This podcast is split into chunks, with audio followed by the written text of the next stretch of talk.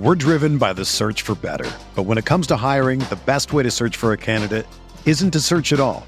Don't search, match with Indeed. Indeed is your matching and hiring platform with over 350 million global monthly visitors, according to Indeed data, and a matching engine that helps you find quality candidates fast. Ditch the busy work. Use Indeed for scheduling, screening, and messaging so you can connect with candidates faster.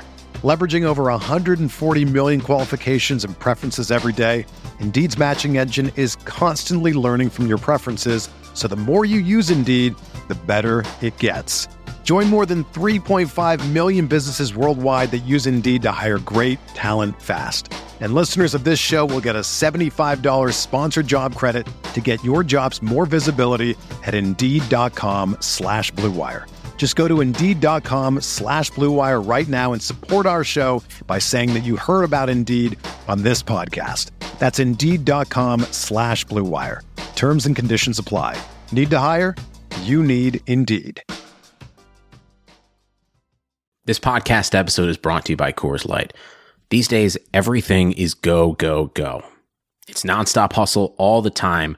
Work, friends, family expect you to be on 24/7. Well, sometimes you just need to reach for a Coors Light because it's made to chill. Coors Light is cold lagered, cold filtered, and cold packaged. It's as crisp and refreshing as the Colorado Rockies. It is literally made to chill. Coors Light is the one I choose when I need to unwind. So when you want to hit reset, reach for the beer that's made to chill.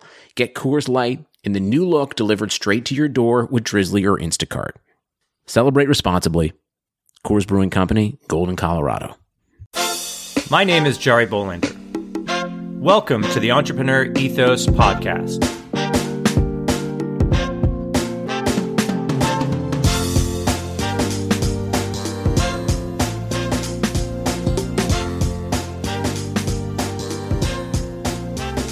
On this podcast, we're going to take a deep dive into the traits, values, beliefs, and skills of all sorts of entrepreneurs to learn how to build a more ethical, inclusive, and resilient world. Let's get started. Hey everyone, wanted to jump in quickly and let you know about the release of the audio version of my book, The Entrepreneur Ethos, narrated by David A. Conatser. If you want to support the show, you can buy it wherever audiobooks are sold. Links are also in the show notes. Also, wanted to say thank you for listening. I really appreciate it. It means the world to me that you'd spend this time with me and my guests to get better together. Now on to my guest for today, Johnny Crowder, singer of the band Prison and founder and CEO of Cope Notes. Johnny is not your typical CEO. He was recently featured in Forbes with his shirt off, displaying all his tattoos. I'm pretty sure that's the first time a CEO's ever done that. He's also the singer of the metal rock band Prison. Cope Notes, his company, grew out of Johnny's own struggles with abuse and mental health conditions, as well as being a mental health peer mentor and advocate. He wanted to create something that would help kids like him that hang out at his metal shows. He was surprised when his creation, a text messaging program to help people rewire their brains, worked for all kinds of people. He's proof that you don't have to be a techie to have a tech startup. Johnny shares how being a musician has helped him not only better understand what the kids in his own community need, but how it's helped him connect with the people who have helped his company succeed. Ultimately, his goal is to bring the discussion of mental health out from the dark and to encourage people to take more preventative approaches to being more healthy, both mentally and physically. Now, let's get better together. Johnny Crowder, welcome to the podcast. Howdy.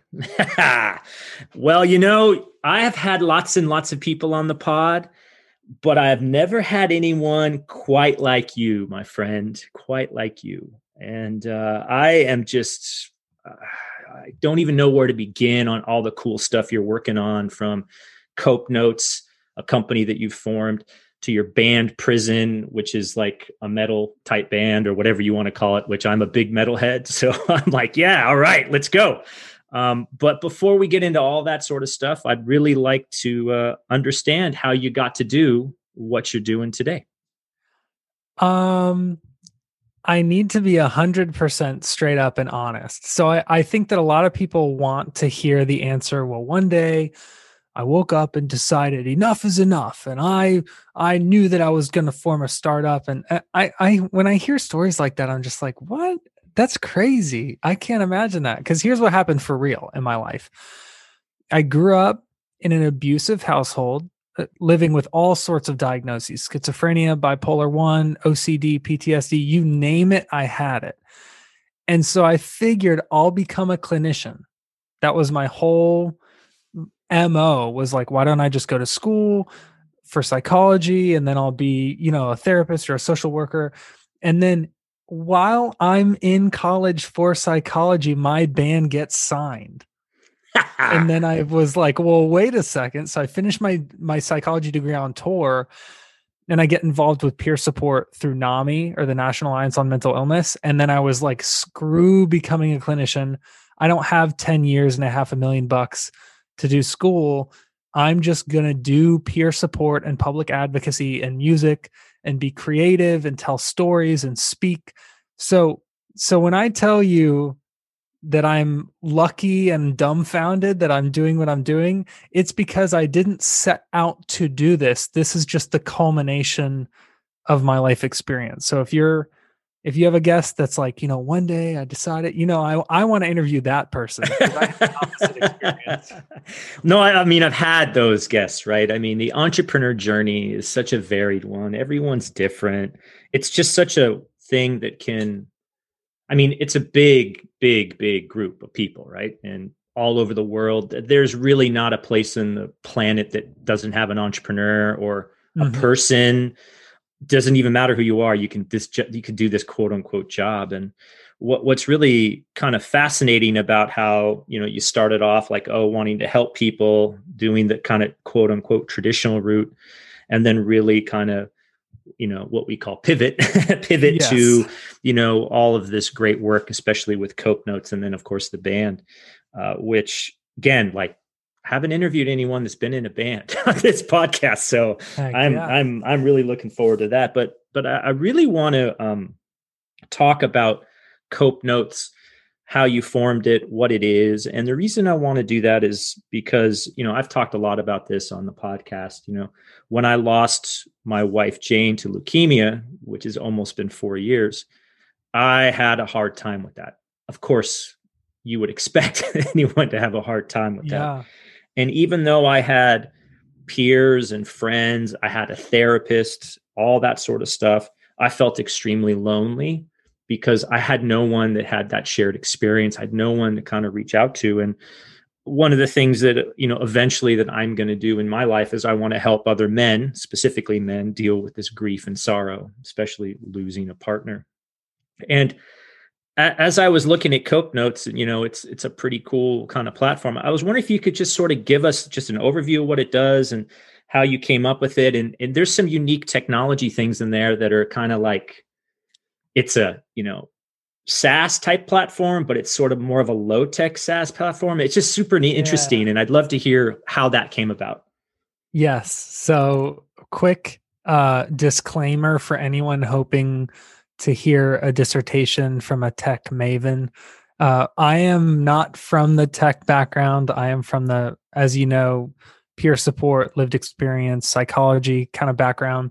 So, I think the reason why it's low tech, before I explain what we do, is, you know what I've noticed in tech?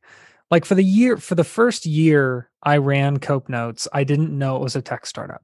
So that's how out of the loop I was with this whole scene that probably all your listeners are aware of. Oh yeah. I had never seen The Social Network. I had never watched Shark Tank. You know, it just like culturally was not I didn't even know what any of these terms meant. Right. And so my approach to tech is never, let's make it sexy and AI and, you know, let's make it as high tech as possible. I think I don't give a crap about the tech. I care about the user experience. So does this solve my problem? Do I like using it? Is it easy? So I'm approaching mental health tech, digital mental health, not from the perspective of how many buzzwords can I throw in to make investors giggle. It's, you know, I look at my younger self and I ask, what did he need that he wasn't getting?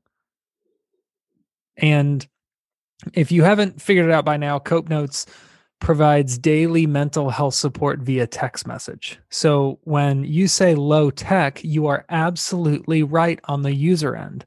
All of our cool tech stuff is on the back end, so we handle that. But if you're a user, you're a Cope Notes user, you receive randomly timed text messages that are written by peers with lived experience and reviewed by mental health professionals that train your brain to think in healthier patterns over time. So if you've ever read about neuroplasticity or brain training, cognitive restructuring, this is that, only it is so freaking easy. No downloads, no software updates. You don't have to create a password. That's cool. That's really cool. It is passive. Yeah. So if you forget to use it for 39 days in a row, picture it. If it's an app and you don't log in for 39 days in a row, zero engagement.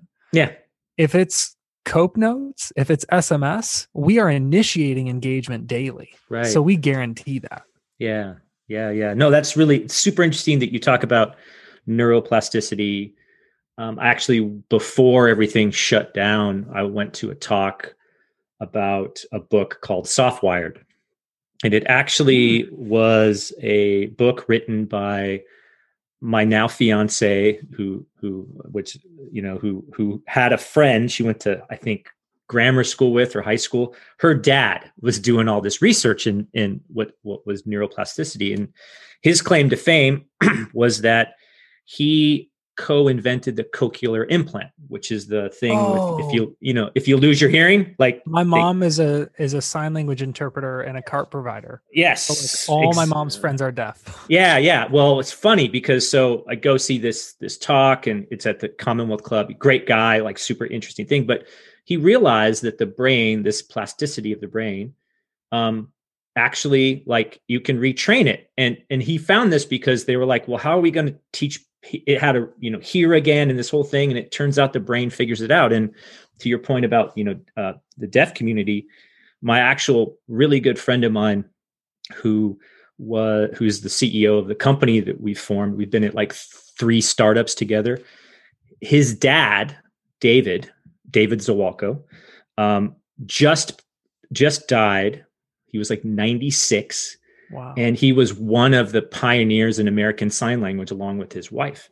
So up until maybe a year ago, he was teaching American Sign Language. Like I think he's the one that has the book, like the actual book and grammar of it. And I don't remember all the details. Right. And so kind of cool, right? That it's just these weird kind of things happening in circles and stuff, but it's so interesting because you're right. The talk, this, soft-wired neuroplasticity thing is so important. And even as you get older, right?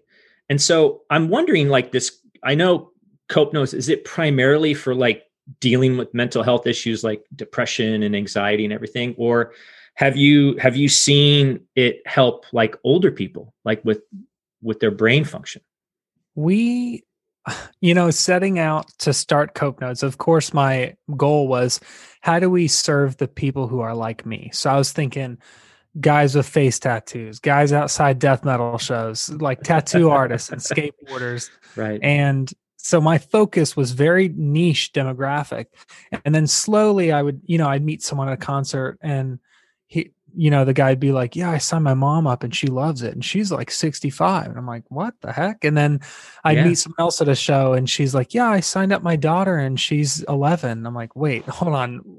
I must've gotten this completely wrong. I've learned over the time that it is such a dynamic tool because the brain is dynamic. So Cope Notes can't take all the credit. Like I say in my TED talk, your brain is the thing that's doing the heavy lifting. So Cope Notes is lining them up and your brain is knocking them down. Right. So it's very much a team effort. So Cope Notes is as dynamic as your brain makes it, which is why I think we can serve people who live with a diagnosis or people who live without, people who are dealing with grief, people who are dealing with loneliness or addiction or just aging or isolation. Like there are so many different things that I didn't set out for Cope Notes to solve that it's solving tangentially just because of the nature of the brain.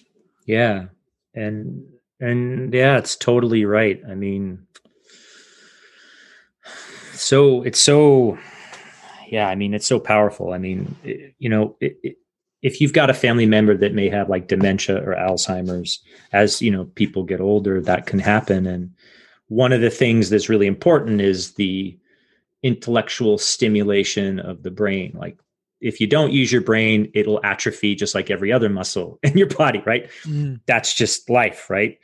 And what's interesting is that a lot of the, you know, depression, anxiety, a lot of, you know, depending on where it's from, if it's from grief or not from grief. I mean, there's lots of studies and of course there's experts that are way smarter than I am, but there are factors of like depression and anxiety as you get older that just make your health worse. Like stress is just one of the, probably the universal bad thing, you know, and stress can come in lots of different forms. And so I'm just so fascinated by, I mean, you know, I interviewed another guy, he formed a company called Tembo, and Tembo was text messaging to parents how to teach their kids in like Africa, right? Cause you're right. Like they got a phone and they can text message. It just can't download apps. And of course in the developed world, we take that for granted. And then also, I don't know if you're familiar with Grief Coach. Grief Coach is a similar app for just grief where it texts. Oh, that's really cool. Yeah, it texts you. I'm actually a grief coach expert, or I don't even know what they call me, but like I'm gonna write that down. I'm going to make a note of it. Yeah, I'll also send you a link to it, but I've contributed to Grief Coach specifically around, okay, men losing a partner. And what's really just super, you know, this is such a problem in the world. Like there is not a human being that doesn't go through some sort of stress, anxiety, grief, loneliness.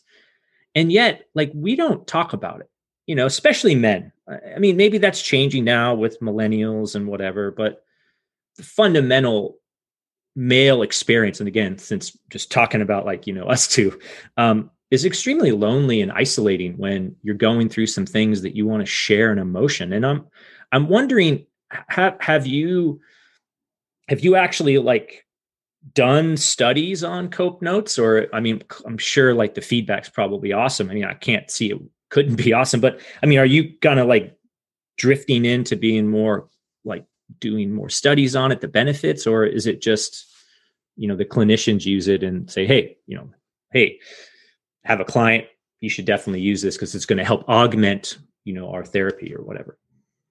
So first of all, I want to acknowledge, I totally agree about the loneliness of going through something as a guy. So full disclosure, I was sexually abused as a young adult. I mean, early 20s. And people look at me and they're like, well, you got a bunch of tattoos, you work out, you sing in a death metal band, like tough it up. You know, you could have done something. And, you know, you're not this helpless little creature. And I just remember thinking like, there's probably no one that I can mention this to that would actually empathize with me. They'll look at me and think that I'm making it up or that I initiated it or I was asking for it or, you know, you make a long list. And I remember feeling so distinctly lonely in that because I had friends who were female who were being heard about it, which I think is great and important. So I am not saying that shouldn't happen, but I remember during that time thinking like, wow, and keep in mind, I don't have a lot to complain about. I'm a straight white man in America. So I kind of, you know, my list of problems is shorter than I have a lot of people, but I just remember feeling such a different type of loneliness, because I felt lonely before living with, you know, how many people have schizophrenia really? Yeah. So already it's a pretty small pool. And then when you overlaid abusive household and you overlaid the types of hallucinations I was having and the other diagnoses, it's a pretty small subset of people, but I never felt quite as lonely as experiencing that as a young adult and feeling like I just needed to keep my mouth shut about it, which is really brutal. So I just wanted to say, I feel you on the loneliness. I didn't want to breeze past that. Mm-hmm. And the clinical side of things, when I started Cope Notes, it was pretty much as far from clinical as you could get. So when it started out, it was me repurposing SMS marketing software and writing text messages myself and scheduling them at random arbitrary times that I chose. Right. So, I mean, this was MVP. This was pre-MVP, like not market ready at all. So over time, we started getting, you know, a little bit of interest from USF Health, which is a university in Tampa that started helping us with, you know, hey, you should have some clinical oversight. And then, hey, maybe you should do a qualitative study. And then we did another one. So we went from like me working on it on my lunch break at an ad agency to slowly involving people with degrees on their walls to now we're about to do 2 quantitative feasibility studies. One is with university here in Florida, and one is with, I mean, crossing my fingers that they actually followed through with this, but it is with that university where if you heard it, you'd be like, wow, for real? How on earth? Yeah. How'd you pull that one off? Yeah. Maybe they're metal fans. That's what it is. So in answer to your question, we started out with a total like chip on our shoulder, like this is peers only. And then over time we've realized peer support is important, but you need that clinical oversight to verify that you're not doing more harm than good. Right. So we've definitely leaned into it over the last couple of years. Yeah, no, that's really powerful. And what's interesting is that, you know, so many entrepreneurs, like they scratch their quote unquote own itch, like this, the kind of the classic, like, oh, I had this problem and I'm going to build this app. And, you know, typically they're bro apps, or like I like to say, like, not another bro app, right? Wait, give me, are you allowed to give me an example or two of a bro app? You know, I can't even think of what one would be. You know, like any app like that's trying to optimize for some sort of experience that is just frat boyish. Dude, I'm picturing like, so I'm 28 and I don't have a Lamborghini yet. Yeah. I should have done the bro app. That's how you can be 26 years old, 25, 24 in a mansion. 'Cause you convince some investors that your bro app was hot. So that you just nailed it. Right. So, they're typically influencer type things. And so, and again, not, you know, I kind of jest about it. And the reason I jest about it is, because the thing about being an entrepreneur that a lot of young folk, they don't kind of understand, or at least they don't understand fully, is that the probability of success is so low that you do this job because you love it. You love the freedom. I mean, you're like the artist of the business world, to be honest. Like you're the creative, like who in their right mind would go off and think, yeah, you know what? I am going to change the status quo. I'm going to battle these big $1 billion companies. Yeah. You know what? People are going to like what I do. Like, you're insane. Yeah. You're absolutely insane. But you're insane in a way that it absolutely has to happen. Just like creativity has to happen. Yeah. Music, writing, art. I mean, life is worth living because of art and creativity and song. I mean, just like it's the texture of life, right? Like you just can't be a robot with your McMansion and whatever, right? It's like, that's just awful, you know? And a lot of times, like you'll see, I mean, especially in the entrepreneur community, even when people get success, like, you know, they're making lots of money, they're miserable. Oh yeah. Because I have more friends like that than like me. Yeah. And I do too. Right. And again, I'm not, you know, money's fine. Like not a problem making money. But the thing that I always try to stress, and the reason I do what I do is, and probably the reason why you do what you do is like, I am free to create And my time is the most valuable thing I have in my entire life. Time is so precious. And I learned this, of course, losing, Jane, like her time's gone. Every day I wake up, I'm like, today I have another day. Wow. Well, how am I going to spend my day? Yeah. There is no amount of money that's worth that. And I sometimes get, a bit frustrated because, of course, I don't want to buy a Lamborghini, but the money is required for life. Right. Yeah. But when's it enough? And so I just think you're really on to you're the tip of the spear on this stuff for mental health. Cause I've got, there's the grief coach thing. I've got another friend that's working on this thing called Caregiving. It's about how to care for your parents during their decline, or if they have disease or cancers, whatever. And you just see this recurring theme of no one is talking about the mental aspect of it. And especially with men, there's not a lot of folks like you, and which I really, I'm actually very, one, honored you talk about it. And two, it's just, I'm really impressed that you would talk about these difficult situations, because if you don't talk about it, it just buries deep inside you. Right. And it kind of eats away at you. And so it's just you're just a different kind of entrepreneur, and I don't know. I mean, what's next for Cope Notes? I mean, I know you're going to do the clinical studies and everything, and that's great, but this is, I think you're at the beginning of a movement, honestly. Yeah. And I want to be 100% real and tell listeners how, just picture this. Okay. Listeners, picture a quarter century of torment, a living, waking nightmare, list a diagnosis, list a type of pain, list a type of interrelational struggle, you name it, financial hardship, whatever, you name it. And then you start a company. So you choose to do the most difficult thing that anyone has ever done in infinity years. And then 3 years in, you're on a podcast and the host goes, "You're at the beginning." And you go, "No freaking way. I'm at the beginning." But dude, the thing is, you are right. Yeah. You're right. Yeah. So the way I picture culture, human culture, is it's kind of like the ocean. There are waves for sure. There's tides come in and out, and those are fads and trends and stuff. But if you want to move the ocean, it takes tectonic plates shifting. It takes, just because of the sheer size of the ocean. So if I wanted a wave, in my eyes, a wave or a tide is kind of like a bro app. And I look at folks like that and I'm jealous for sure. I'm like, I am. He was in and out in no time. That's the way to do it. But when I look at what I want my impact to be on the world, I think I want the ocean to be shaped different because of what I did. Screw waves, screw tides, screw the shoreline. I want the ocean to be on the other side of the planet. I want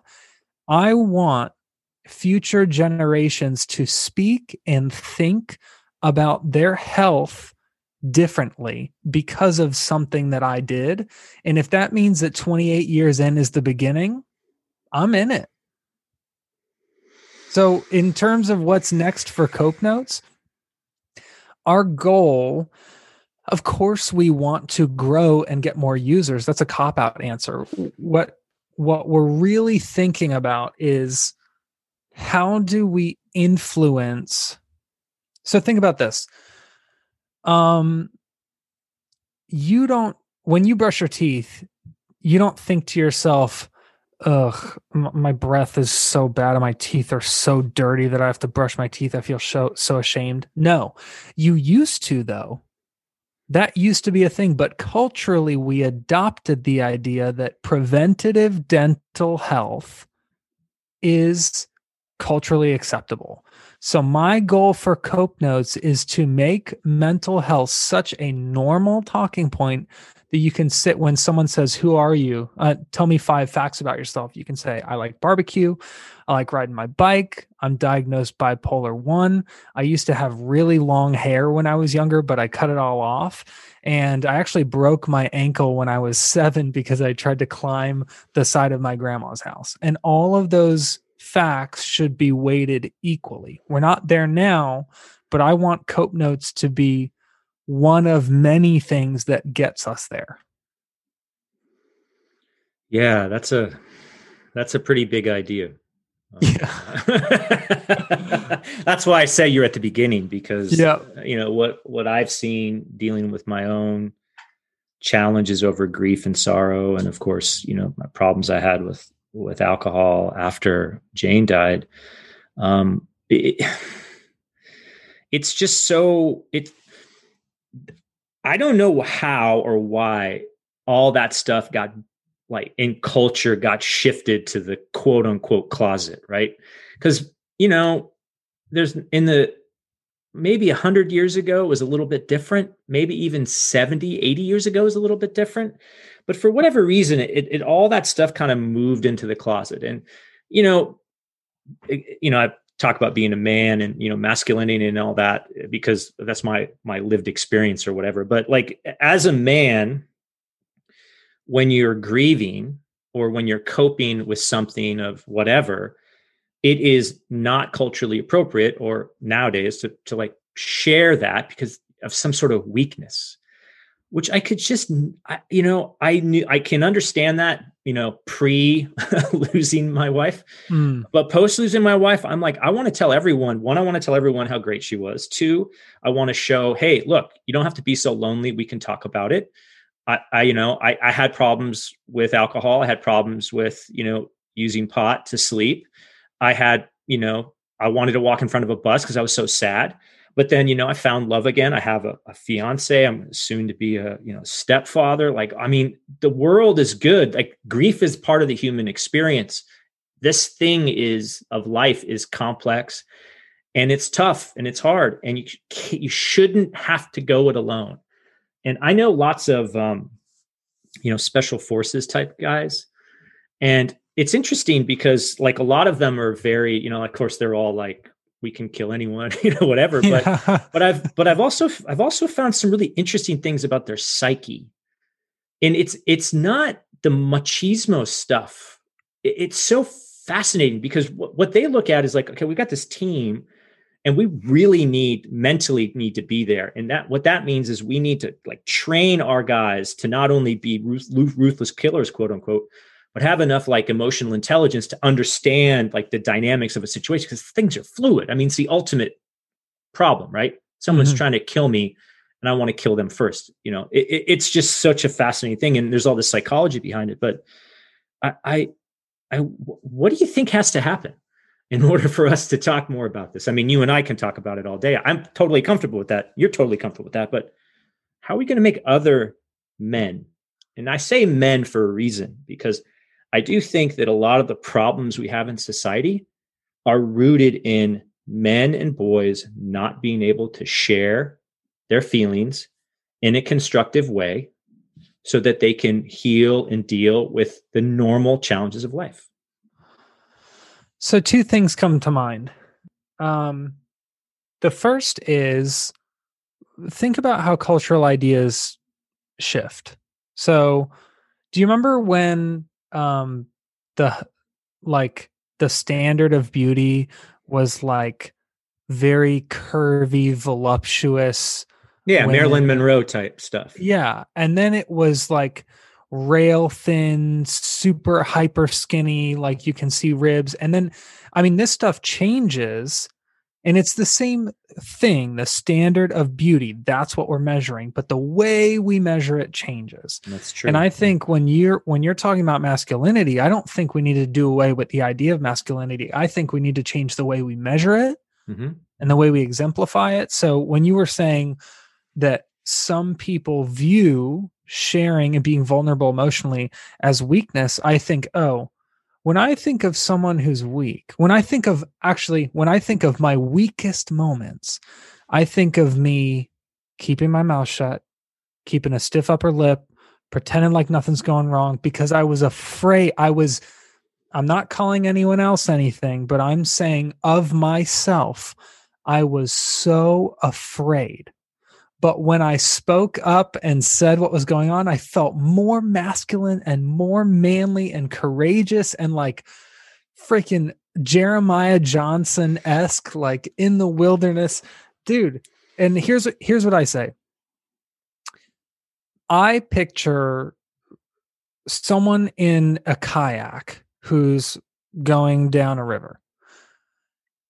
If you are going down that river, you're going with the flow day in, day out, you're not providing any sort of resistance to the river, that does not require strength. What requires strength is turning your kayak around and paddling up the river. Tell me what's more beast. Truly. So we start measuring masculinity as like, who's the person who told the truth? Who's the person who got up fearless in front of their child, in front of their wife, and told that, hey, I want to ask for your help because I'm bringing a lot of alcohol into the home. I need you to help me when we go grocery shopping. We shouldn't be buying alcohol. If I'm going out at night, I want you to ask me where I'm going. I need you to hold me accountable. For me, that takes way more strength than saying, oh, I just won't talk to anybody about it. That's the easy thing that requires no strength. Yeah. Typically, I mean, that's true. I mean, it's the easy way out, yet everyone defaults to the easy way. I mean, the discipline to get up every day and try to enjoy the day. Like, you got a gift, you have one more day, mm-hmm. And I think of this every day because, again, I know people that don't have a day. And how can I live my like true self if I'm hiding these feelings? Or more importantly for me, what happened was I was sort of masking the grief and sorrow, and I was doing things that were just not healthy. And that contributed to a lot of health problems, to be honest. And I don't know. You're right. It's a freeing and liberating thing. But the thing that I know happens, and because it happened for me, and it probably happened for you as well, because you just mentioned it, it's like, you're just afraid. Because part of you is like, is someone going to just reject me?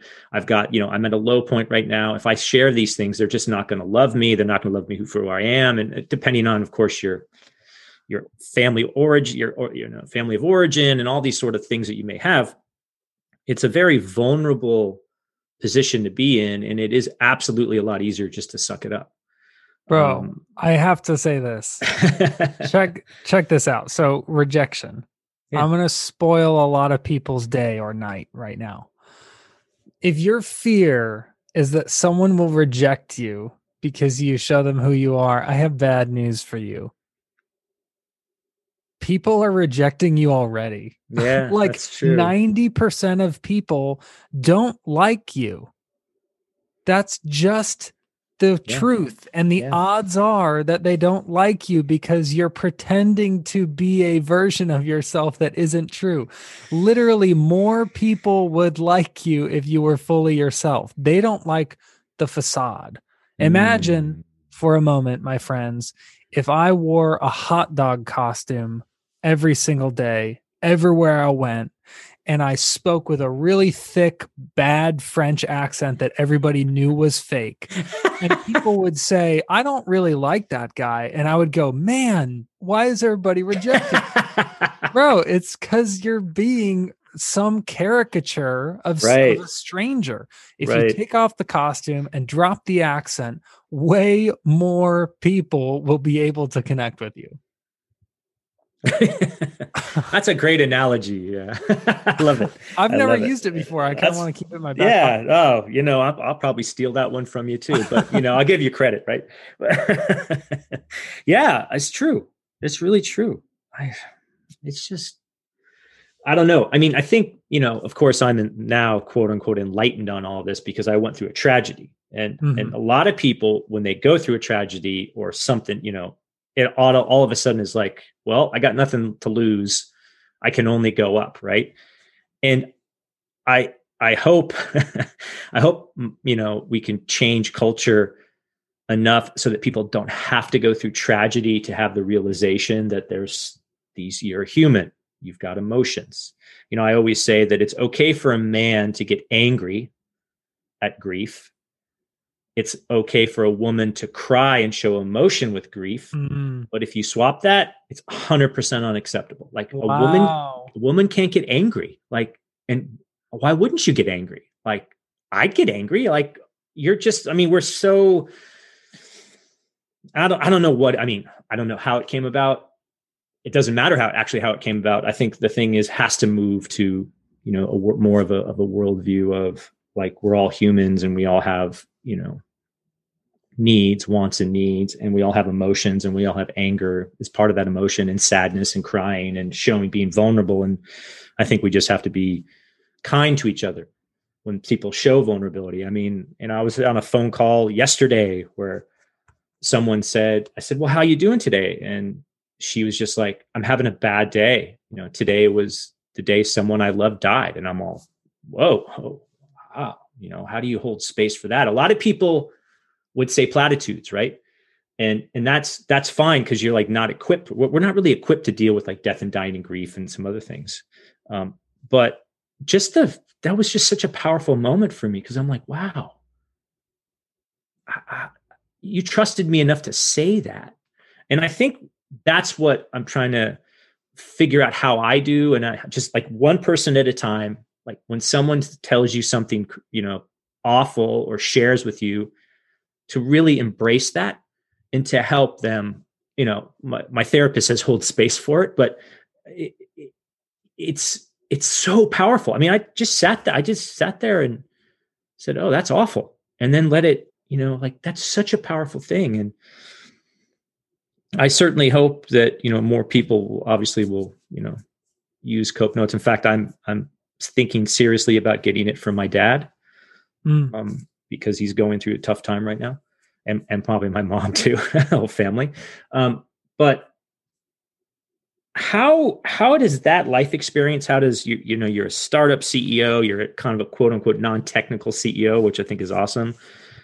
So how does that all funnel into your band? What's the connection? Is there one? I mean, in the name of the band's Prison, which, how come you came up with that name? That's really cool. Yeah. So, in terms of how does it funnel, it doesn't. It's like, picture it the other way, actually. Like without touring and singing on stage about what I was going through, eventually leading to me talking between songs on stage about what I was going through, eventually led to me speaking and doing public advocacy, which led to me doing peer support groups, which led to me leading and doing trainings and webinars for clinicians, which led to me creating a peer support group network for hardcore and metal kids, which led to me creating a digital peer support resource called Not a Therapist, which failed in a year because I couldn't scale it, which led to me creating Cope Notes. Like without being hurt, you know, you don't listen to a band called Cannibal Corpse if your life is okay, right? Yeah, like something probably happened. True. Yeah, something happened. Right. So if you look at my life looking back, you're like, oh, I see how he got here. But if you look at me as a kid, you're like, oh my Lord, what is going to happen to this child? So truly, Cope Notes wouldn't exist without music. And when I go on tour, like for example, right now, Cope Notes, one of our first enterprise clients was the foster care system in Iowa. We work with like foster kids and families, and we work like with the counties in the state. Like, I mean, it's like the kind of stuff where you have to put on a collared shirt sometimes. Yeah. And I met the guy, David, from Youth and Shelter Services at a venue in Des Moines called Woolies that we played. And he's a big metalhead. And I met this woman who works at Dallas ISD, the school district. I met her at Gas Monkey when we played Dallas. Like there are metal people in positions of power all over. And I like literally not only would Cope Notes not exist without metal music and touring, but also some of our biggest enterprise accounts, like our biggest, the accounts that keep our lights on, and the accounts that serve hundreds or thousands of people on a daily basis, came from people going, "Hey, nice Ingested shirt." And I'm like, "Oh, thanks. You like Ingested?" Like, I'm telling you, dude, I feel bad for any investor that has approached me and been like, "Oh yeah, well, we want to invest in Cope Notes, but you got to cut out the metal stuff." And you obviously like, don't understand. You clearly like, don't get it. Yeah. That's the only reason why we are where we are. Like the photo that Forbes chose for our feature said it all. Forbes chose a picture of me as the header photo of me with no shirt on, covered in tattoos. And I'm like, listen, if this is what the business community wants to highlight because it's new and hip and different, then an investor sure as heck can't tell me that I need to cover up my tattoos and look like a normal person, you know? No, yeah, I agree. Metal is part of the identity. Yeah. And what's interesting is that, music is just such a powerful tool.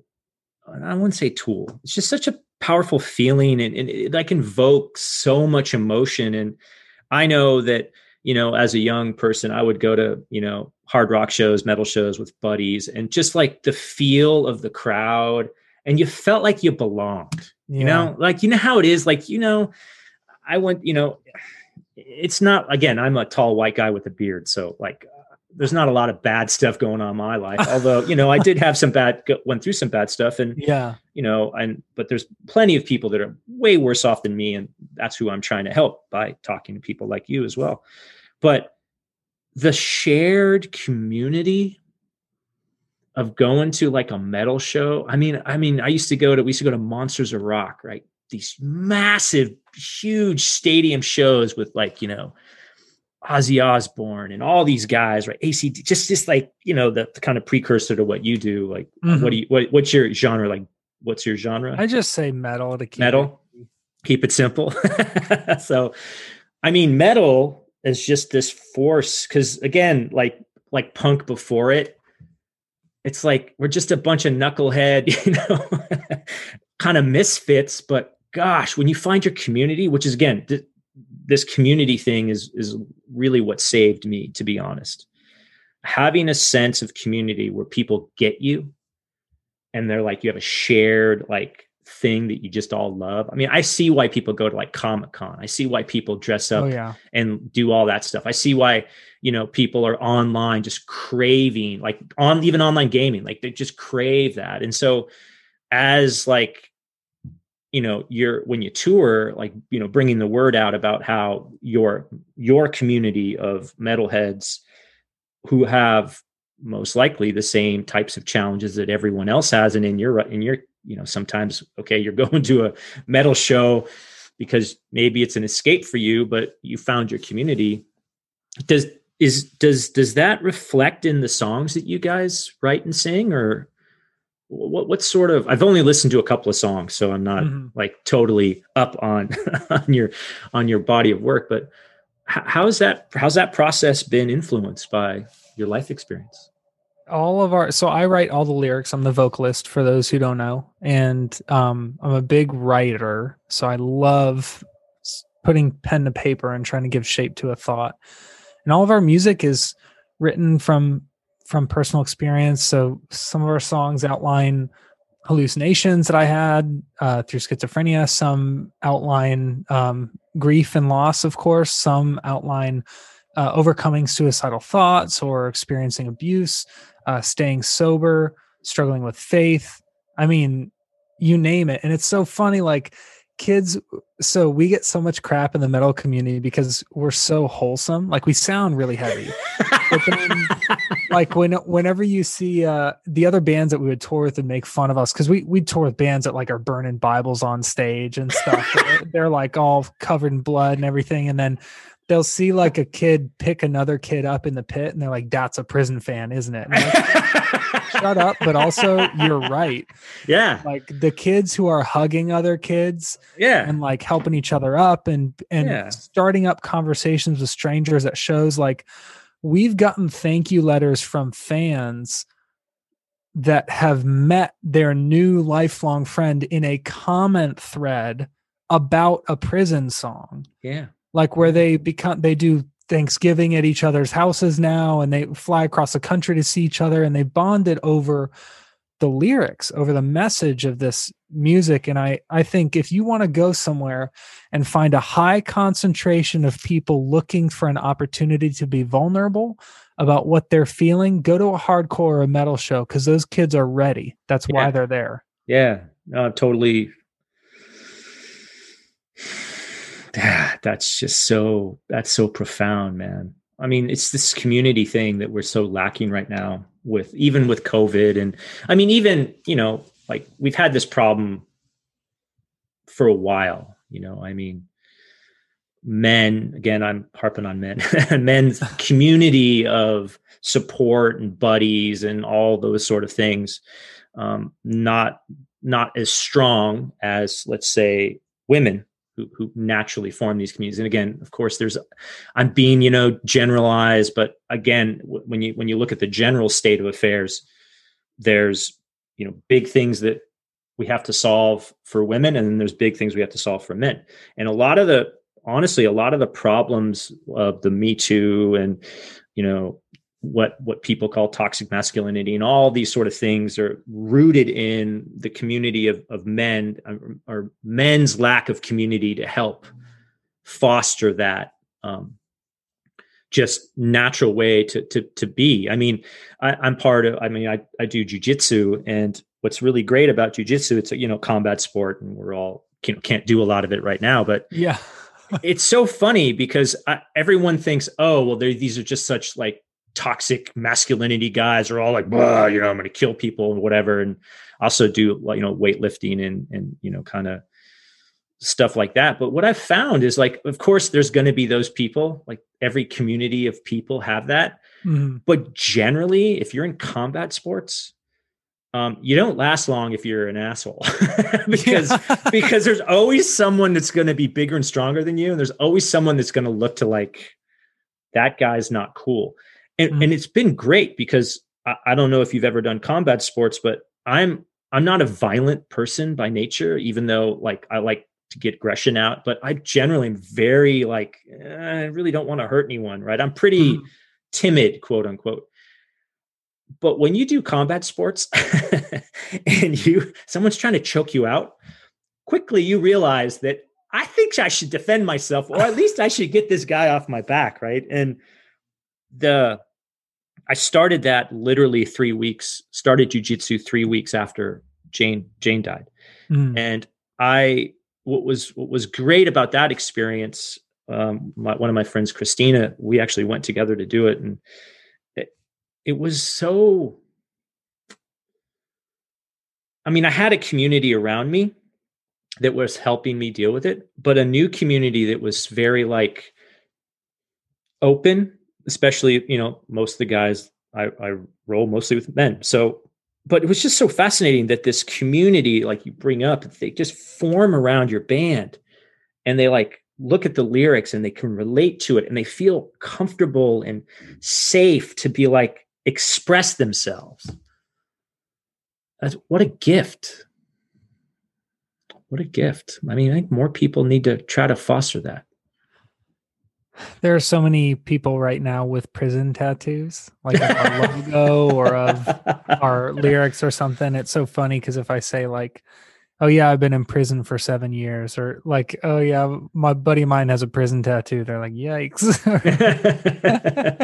It's just so funny because we even had a manager one time pass on us because he didn't like the name, like prison. It's just so negative. And I'm like, oh, you poor soul. If you were to only give it a chance, if you were to only, you know, my mom will come to our concerts now. And at first it seemed so negative and dark to her. And when she really gave it a chance and just tried to understand, like, you know, how is this making a positive impact on people? I mean, my mom's a convert. My mom owns a prison t-shirt. Like, come on, dude. My mom sits balcony when we play Tampa. Like, my mom stage dived stage dove.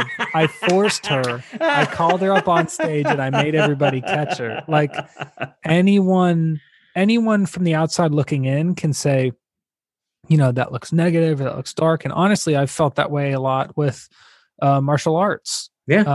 I did Taekwondo when I was younger. Yeah. And my attitude and the people I interacted with made me think that Taekwondo was a certain way.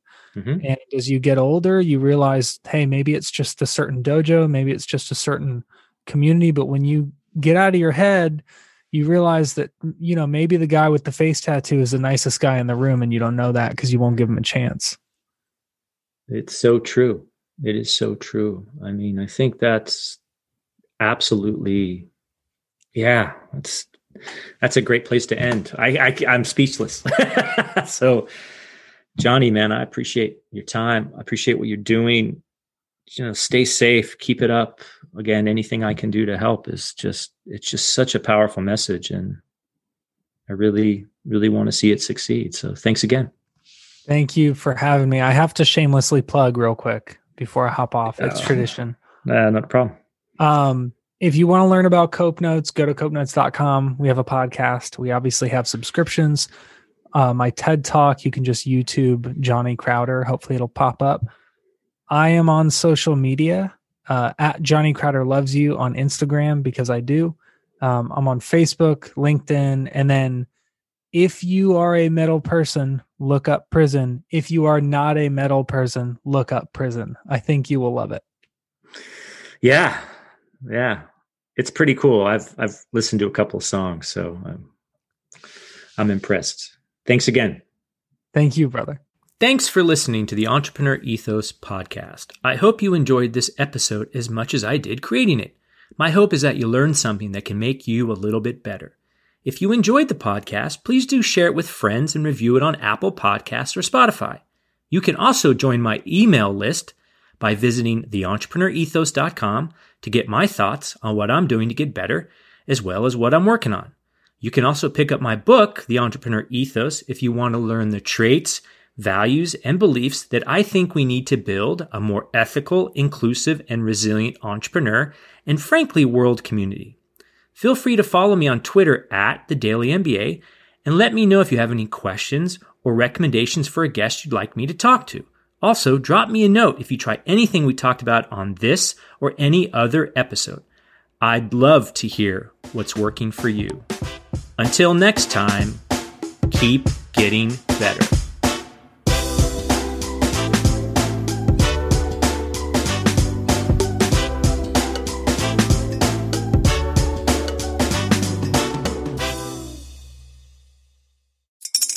Spring is in the air at Littleton Coin Company, and we want to help you brighten your collection.